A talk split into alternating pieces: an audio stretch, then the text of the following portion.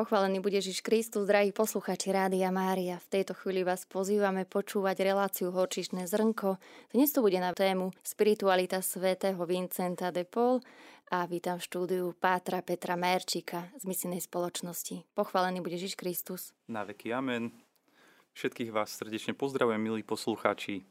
Teší ma, že práve dnes, na Sviatok svätého Vincenta de Paul, nášho svätého zakladateľa, v deň jeho narodenia pre nebo, sa vám môžem aj takto prihovoriť a možno spoločne s vami tak uvažovať nad životom a dielom svätého Vincenta de Paul, mystika milosrdnej lásky, ako ho niektorí nazývajú. Je to, dá sa povedať, človek, ktorý inšpiruje do dnešných dní. Je to francúzsky kňaz 16. a 17. storočia. A ja keď som si tak pozeral vlastne práve to obdobie, ktoré predchádzalo narodeniu svätého Vincenta de Paul, teda v roku 1581 sa narodil, a dalo by sa povedať, že celé to 16. storočie, do ktorého svätý Vincent sa rodí, bolo veľmi búrlivé. Veď si len uvedomme, že v roku 1517 vystúpil Martin Luther so svojimi tézami, ktoré príbil na dvere katedrály a takto istým spôsobom začala církev vstúpila do obdobia protestantizmu, respektíve sa církev rozdelila. A okrem toho teda Martina Lutera, jeho test, ktorými požadoval zmeny, nápravu církvy, tak v tomto storočí 16.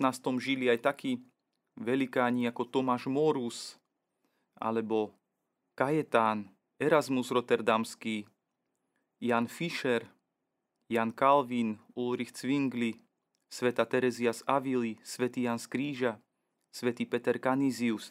Teda naozaj veľké mená aj svetského života, mnohí štátnici, ale aj tiež cirkevného, pretože mnohí z nich sa postupne stali aj svetými.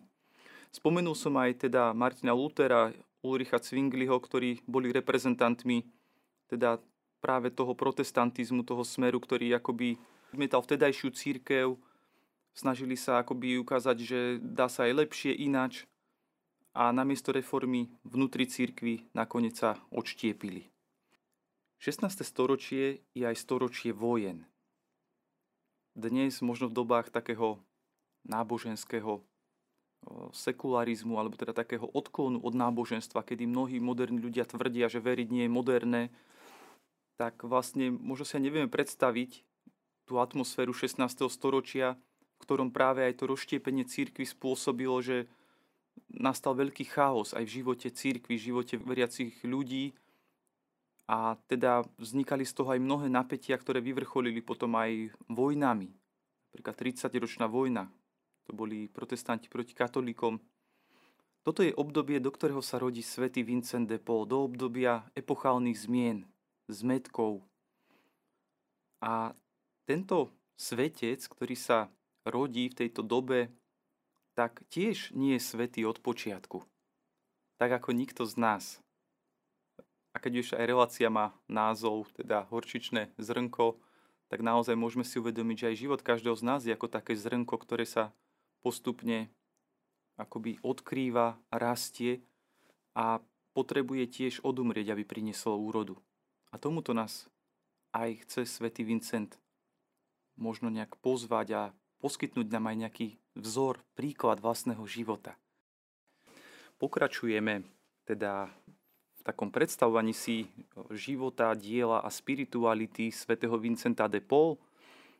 Ja som v úvodnom vstupe hovoril o 16. storočí, v ktorom sa narodil svätý Vincent, že to bolo storočie teda také búrlivé, storočie protestantizmu, náboženských vojen. A 17. storočie, ktoré nastáva po ňom, nazval svätý Robert Bellarmín storočím svetcov. Veď si len predstavme, že v tomto storočí žili takí svetci ako svätý František Saleský, samotný svätý Robert Bellarmín, sveta Terezia Avilská, svätý Jan Kríža. Teda naozaj akoby vidíme, že aj po búrlivom období 16. storočia prichádza akoby odpoveď neba storočie svetcov, 17. storočie, do ktorého sa sústredí aj hlavná činnosť svätého Vincenta de Paul. Keby sme si mali pozrieť ten samotný život svätého Vincenta, teda tými ľudskými očami, tak teda tie roky jeho života od roku 1581 do roku 1660 by sa dali rozdeliť na viaceré obdobia. Niektorí autori tieto obdobia rôzne rozdeľujú, ale mne sa páči to delenie, ktoré roky od Vincentovho narodenia, teda od roku 1581 až do jeho 19 rokov, tisíc, rok 1600, nazývajú čas hľadania. Teda do tohto času spadá Vincentovo narodenie, celé detstvo, dospievanie, štúdium a v roku 1600 kňazka vysviacka, ktorú príjma ako 19-ročný mladý muž, 19-ročný klerik. Potom nasleduje obdobie rokov teda takej stabilizácie a následne od roku 1625 do 1633 by sme mohli hovoriť o obdobie, kedy Vincent zakladá rôzne diela. No a napokon vlastne také obdobie, kedy Vincent naozaj už prežíva takú zrelosť.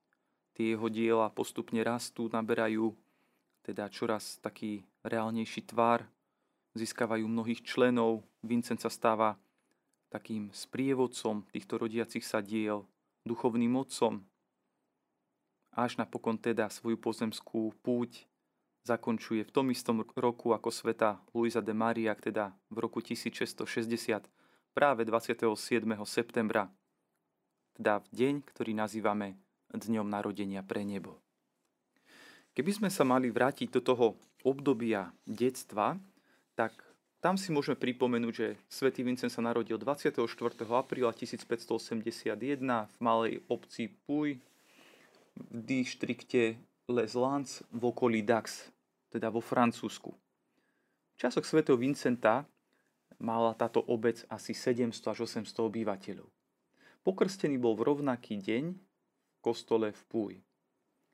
Jeho rodičia Jan de Paul a Bertranda de Moras mali 6 detí, z toho 4 chlapcov a dve dievčata.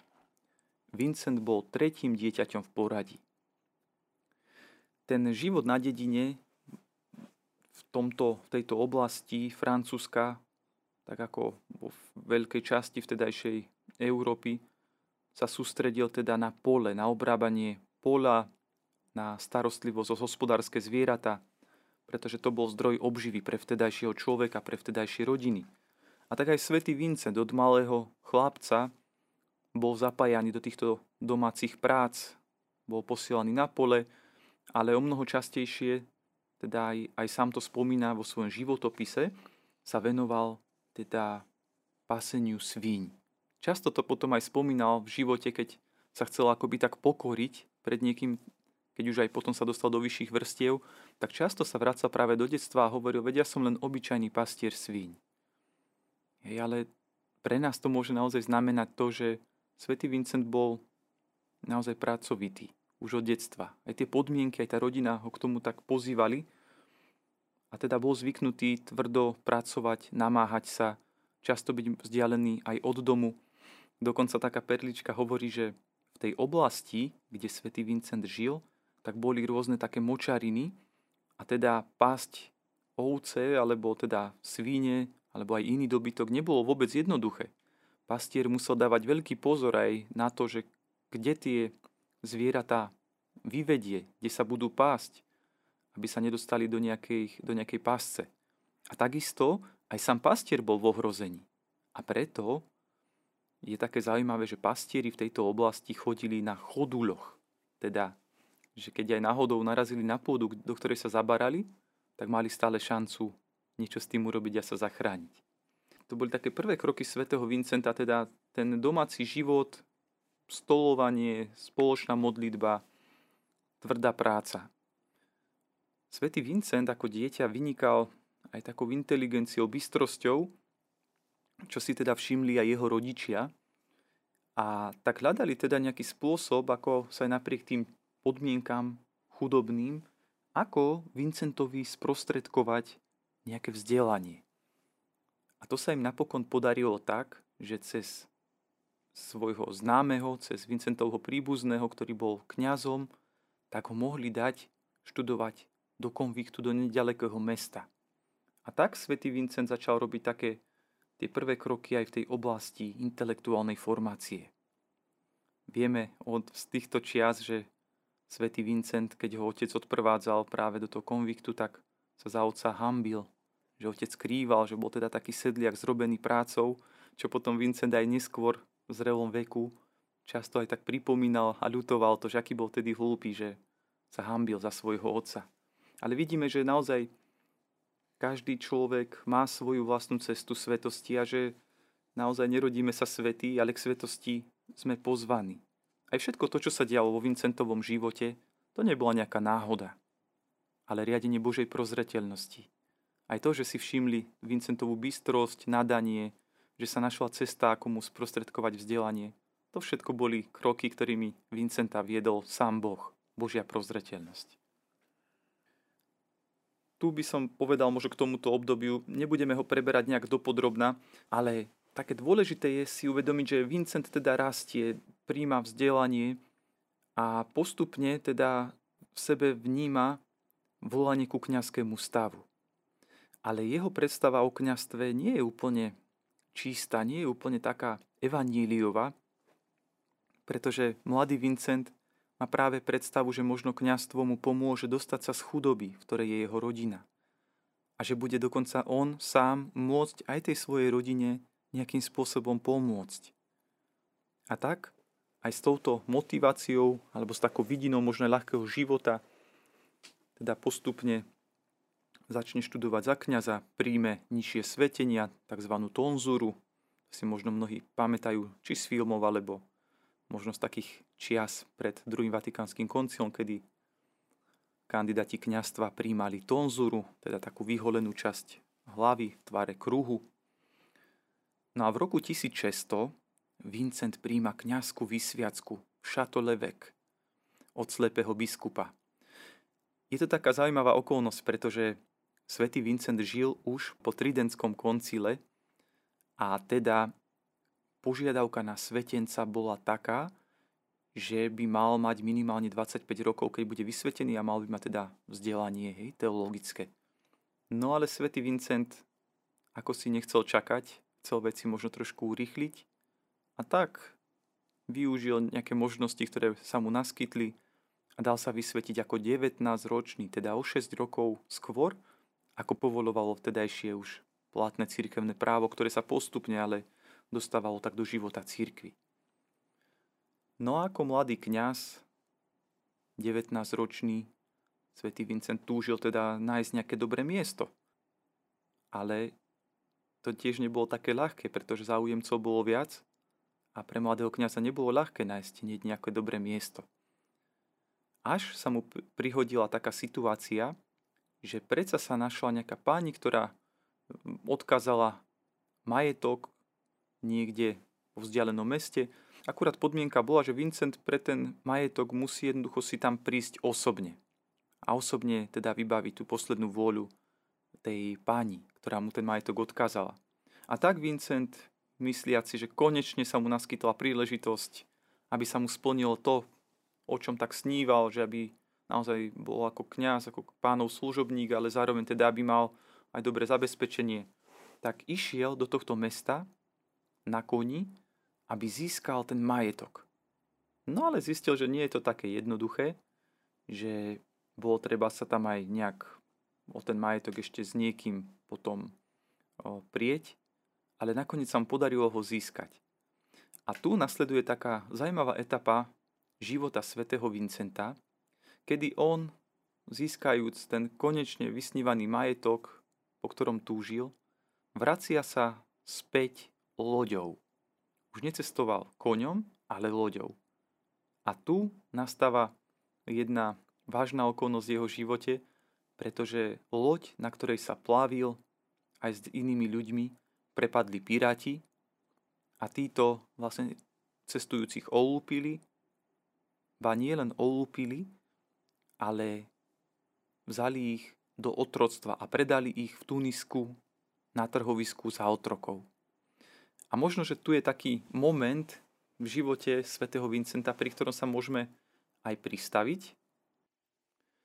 Milí poslucháči Radia Mária, skončil som svoj predchádzajúci vstup, teda momentom, kedy sa Vincent plavil z Marseille do Narbony s majetkom, ktorý mu odkázala istá bohatá pani a Hovoril som o tom, ako Vincent spolu so svojimi spolucestujúcimi bol prepadnutý pirátmi, orabovaný a napokon teda predaný na trhu s otrokmi v Tunise.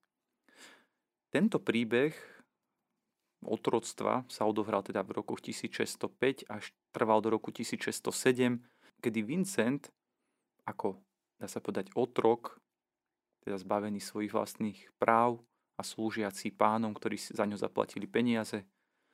Celkovo slúžil štyrom pánom a zhruba po dvoch rokoch, teda takéhoto života v nevoľníctve, sa mu podarilo napokon utiecť späť do Francúzska. A dalo by sa povedať teda, že naozaj táto skúška akoby Vincentom pomerne silno zatriasla. Ešte neznamenala úplnú zmenu v smerovaní jeho života, pretože Vincent aj po tejto skúške ešte stále akoby túžil naplniť ten svoj sen po dobrom mieste, potom aby naozaj sa zabezpečilo aj hmotne. Ale bol to veľký otras pre jeho život, pretože naozaj videl, že akoby tie jeho plány, ktoré má, nie sú nejakým spôsobom požehnané nebom, respektíve, že nebo má vlastnú cestu pripravenú pre svätého Vincenta. Dalo by sa tak povedať, pretože Boh si nechcel svätého Vincenta vyformovať ako nejakého bohatého farára, ale chcel mať z neho naozaj misionára s horiacím srdcom. Tým, ktorým sa Vincent postupne stal. Ale teda po tejto skúsenosti otroctva Vincent prichádza späť do Francúzska, potom odchádza na čas do Ríma a potom sa opäť vracia do Paríža, kde za svojho života prežil zhruba 52 rokov, teda z jeho takmer 80-ročného života tých 52 rokov prežil v hlavnom meste Francúzska. Tu v Paríži sa mu stala taká nepríjemná situácia. Stal sa almužníkom kráľovnej a tejto pozícii teda mal na starosti chudobných rozdeľovať nejaké dary, peniaze, jedlo pre chudobných, ako teda služba kráľovnej, teda chudobným, na ktorú si kráľovna teda vyberala kňazov. No a práve v tomto období sa Vincentovi stala jedna veľmi nepríjemná udalosť, pretože nebýval sám, býval ešte s jedným sudcom, ktorý súdil v obvode Bordeaux v Paríži a raz sa Vincent necítil dobre, tak zostal doma ležať. No a bol taký zvyk, že teda sa dalo zavolať posliček z lekárne, ktorý priniesol lieky a tak Vincent teda takéhoto poslička z lekárne si dal zavolať.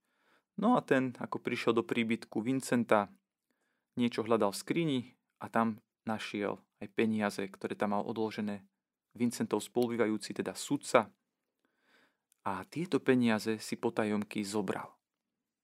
No a keď sa potom sudca vrátil a zistil, že nemá peniaze, tak z krádeže obvinil práve Vincenta de Paul. Myslel si, že to nemohol byť nikto iný, len Vincent. A urobil mu veľkú hambu po celom Paríži.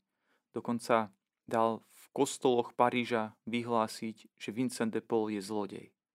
A toto bola naozaj teda veľká rana aj pre pokoru svätého Vincenta, pretože naozaj neprávom obvinený z krádeže musel čeliť naozaj veľkej, takej, takému veľkému pohrdaniu, takej veľkej, možno takému až odporu a tiež to bolo také narušenie tých jeho plánov ďalšie. Hej? Ale Boh vedel, prečo dopustil aj túto situáciu. Pretože naozaj Vincent zrazu videl, že nemôže hľadať oporu u ľudí, ale musí sa o mnoho viac utiekať k Bohu lebo Boh vie, aká je pravda. A tak vlastne táto situácia napokon Vincentovi tiež slúžila na dobré. tu už vidíme, že Vincent ako mladý kňaz naozaj zažíva rôzne také ťažké situácie vo svojom živote, ale dôležité je, že kráča ďalej. A postupne príjma ďalšie zodpovednosti, ktoré mu pomáhajú postupne nájsť samého seba a nájsť naozaj to, čo od neho Boh žiada. A tu by sme sa mohli pristaviť, milí posluchači, pri roku 1617. Keď dobre počítame, svätý Vincent bol vysvetený ako 19-ročný kňaz a keď pripočítame 17 rokov, tak by sme mali dostať teda vek asi 36 rokov, kedy sa Vincent stáva farárom v Klíši, teda nedaleko Paríža. Dal by sa povedať, že konečne teda sa mu naplňa sen a na odporúčanie Petra Berila, tedajšieho kardinála vo Francúzsku, ktorého Vincent spoznal a ktorého si veľmi vážil a ktorý aj Vincenta teda osobne poznal, tak práve na jeho odporúčanie získal faru v Klíši. A toto bolo niečo úžasné, že Vincent, ktorý prichádza na toto miesto, na toto svoje kňazské pôsobisko, naozaj začína toto miesto zveľaďovať. Zamiloval si toto miesto, zamiloval si ľudí, ktorých tam stretol a naozaj začína pociťovať radosť z toho, kým je. Radosť z kniazkej služby, z kniazského života. A dalo by sa povedať, že toto, tento rok je v jeho živote veľmi významný. Práve ako taký šťastný kňaz, radostný kňaz, však sa dostáva do situácie, kedy Peter Beril ho napokon odporúča do rodiny de Gondi, aby sa stal vychovávateľom synov, kapitána Galei. A tak Vincent je nutený istým spôsobom kliši opustiť a znova zmeniť akoby svoje plány, ale Božia prozreteľnosť vie prečo. Pretože práve v tomto roku 1617 už ako teda vychovávateľ na dvore alebo v dome de Gondi spoznáva prvú veľkú vec, ktorú Boh od neho žiada. A tou je vlastne zrod misijnej spoločnosti. V tomto zmysle ešte duchovný zrod misijnej spoločnosti, pretože Vincent ako teda kaplan rodiny s rodinou veľa cestoval a tak po tých pozemkoch rodiny de Gondi, po tom rozsiahlom pánstve, prišiel teda do Gán, kde si ho dal zavolať sedliak, ktorý zomieral a ktorý sa chcel pred smrťou vyspovedať. A keď sa svetému Vincentovi vyspovedal, vyznal mu ťažký hriech, ktorý skrýval celé roky pred ostatnými, pretože bol považovaný za dobrého človeka, hambil sa vyznať ťažký hriech, ktorý spáchal niekedy v mladosti a tak celý život ho ukrýval v príspovediach a tým pádom jeho spovede boli neplatné. A keď sa vyznal svetému Vincentovi aj z tohto ťažkého previnenia, tak pocitil obrovskú radosť. Po, začal verejne hovoriť, že práve vďaka tejto svetej spovedi bol zachránený od väčšného zatratenia. A vtedy vlastne aj svätý Vincent videl, že aká je v dedinskom ľude aj taká nevedomosť, aké veľké nebezpečenstva číhajú na ľudí, na ich duchovný život, keď aj človek, ktorý pred inými vypadal ako človek dobrý, mal takýto vážny nedostatok v sebe, že zamlčiaval hriech, nebol schopný dôverovať Bohu a vyznať ho. A tak pozbudený aj páni de Sily, Margitou de Sily, manželkou teda pána de Gondi, vyhlasil práve v tomto roku 1617, 25. januára, takú slávnu kázeň vo Folville, teda nedaleko Gán, v kostole vo Folville, kde ľuďom zhromaždeným na Svetej Omši prizvukoval, že aké veľmi dôležité je zrieknúť sa každého hriechu, urobiť si generálnu spoveď celého svojho života a nedovoliť Božiemu nepriateľovi, aby nás držal vďaka našim hriechom v zajati a v nebezpečenstve väčšného zatratenia. A tak pán akoby práve cez túto kázen, cez tieto okolnosti, cez tohto sedliaka v Gán, ukázal Vincentovi jeho ďalšie smerovanie. Že odteraz Vincent bude ten, ktorý bude prebudzať svedomie dedinského ľudu, bude putovať neunávne od dediny k dedine a naozaj snažiť sa prebudiť vieru v Boha, v jeho dobrotu, v jeho lásku a prostredníctvom generálnej svetej spovede uzmierovať hriešnikov s nebeským Otcom. Po kázni vo Folville bol taký veľký záujem o spoveď, o generálnu svetu spoveď, že museli privolať kňazov z nedalekých miest, aby pomohli Vincentovi spovedať ten počet ľudí, ktorý zrazu zatúžil sa naozaj zmieriť s Bohom, význať svoje hriechy. A teda dalo by sa povedať, že tento 25. január roku 1617 sa dá označiť za taký duchovný zrod misijnej spoločnosti misionárov svätého Vincenta de Paul, hoci ani samotný svätý Vincent ešte vtedy vôbec neuvažoval o založení spoločnosti. Len videl tú potrebu. Najskôr si myslel, že bude s inými kňazmi jednoducho chodiť a túto službu vykonávať, ale neskôr videl, že pre udržateľnosť tohto diela aj povzbudený Margitou de Sily súhlasil s tým, že v roku 1625 vlastne toto spoločenstvo kňazov nadobudlo aj taký inštitucionálny rozmer a dalo by sa povedať teda, že až rok 1625 je aj rokom, kedy oficiálne v cirkvi vzniká misijná spoločnosť Sv. Vincenta de Paul, teda Vincentini alebo Lazaristi. Milí posluchači, predstavujeme si život a dielo svätého Vincenta de Paul, tak ako nám to umožňuje dnešný čas. Nie je to nejaké veľmi podrobné, ale teda chcel by som po takých hrubých tých črtoch vlastne vám predstaviť aj teda spôsob, akým svätý Vincent zakladal teda rôzne diela. Svetý Vincent sám hovorí, že ani on, ani jeho najbližší spolupracovníci, nikto z nich nemyslel o nejakom zakladaní či misijnej spoločnosti, alebo neskôr spoločnosti cer kresťanskej lásky, ani ničoho ďalšieho, že naozaj všetko pripisoval Božej prozreteľnosti. Toto je veľmi silná črta svätého Vincenta. Naozaj spoliehanie sa na Božiu prozreteľnosť. Zistil, že keď sa spoliehal iba sám na seba, keď mal svoje vlastné plány, svoje nejaké motívy, tak vnímal, že tie akoby skrachovali. Tie sa nedočkali nejakého úspechu, pretože Boh naozaj vedel, čo do ňoho vložil a chcel to akoby zo svätého Vincenta vydobiť ukázať, dostať na svetlo. A toto je úžasné, že naozaj Vincent, ktorý bol mladým kňazom, tak postupne naozaj spoznával, že ako Boh pôsobí v jeho živote, že naozaj Boh mu chce dobre. Boh chce naplniť všetky jeho túžby. Aj tie, o ktorých ani nevedel, aj tie najskrytejšie. A tak, po založení misijnej spoločnosti, v roku 1633 spolu so svetou Luizou de Mariak zakladajú céry kresťanskej lásky. Ale čo je dôležité si uvedomiť znova, nejde tu o nejaký výmysel od nejakého stola, že by svätý Vince rozmýšľal tak, čo dnes založím? A založme céry kresťanskej lásky. Vôbec nie. Práve naopak.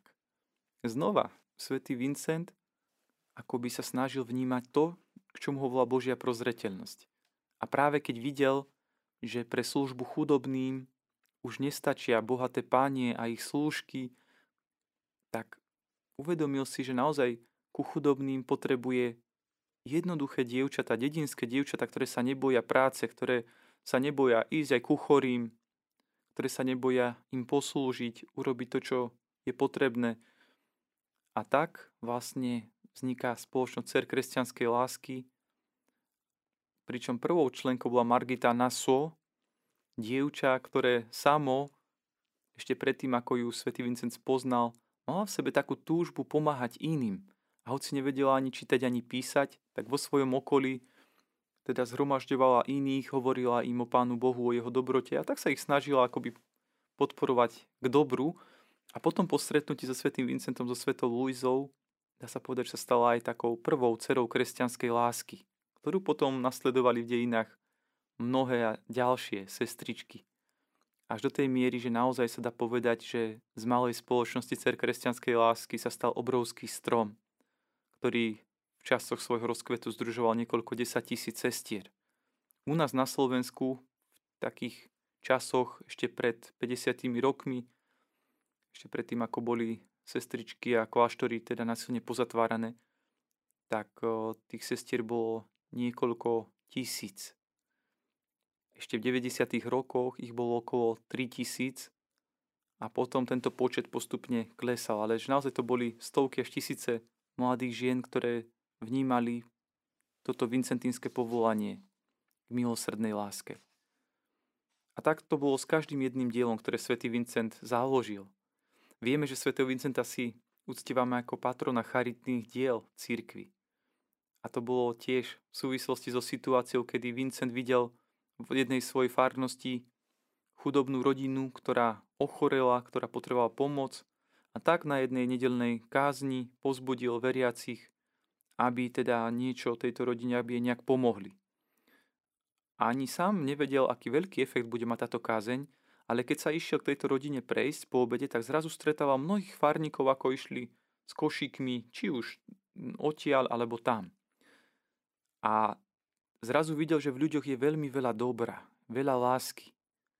Ale táto láska potrebuje usmernenie, lebo keď sa dobro neusmerní, tak v jeden deň tá rodina mala veľmi veľa všetkého, až to nevládala pojesť, ani to nejak spotrebovať, ani odložiť do chladničky alebo mrazničky, lebo vtedy neboli. A tak hrozilo, že veľa z tých vecí z toho dobra sa jednoducho pokazí. A tu svätý Vincent znova videl svojimi prirodzenými darmi, ale aj teda vedený Božou prozreteľnosťou, že naozaj dobro treba organizovať. A toto zazdalo vznik spolkom kresťanskej lásky, pre ktoré Vincent vypracoval aj presnú štruktúru. Veľmi jednoducho. Keď prídeš ku chorému, pozdrav ho, povzbuď ho, daj mu niečo na občerstvenie, pomodli sa s ním alebo zaň ho a potom odiť. Veľmi jednoduché pravidlá kresťanskej lásky. Teda vidíme, že svätý Vincent, a toto je taká jedna veľká črta naozaj čakal na to, ako sa prejaví Božia prozreteľnosť. Ale to už bol Vincent zrelých rokov, teda v službe. A keby sme mali vybrať možno také obľúbené state alebo také charakteristiky, ktoré naozaj vystihujú našu vincentínsku charizmu, tak by to mohli byť napríklad tieto. Milujme Boha prácou svojich rúk v pote našich čiel. Toto je myšlienka svätého Vincenta o tom, ako treba vlastne lásku prejavovať konkrétnymi skutkami. A toto vychádzalo zo svätého písma z citátu teda z Evanília podľa Jána, kde čítame Môj otec je oslavený tým, že prinášate mnoho ovocia. Svetý Vincent často prirovnáva církev k žatve.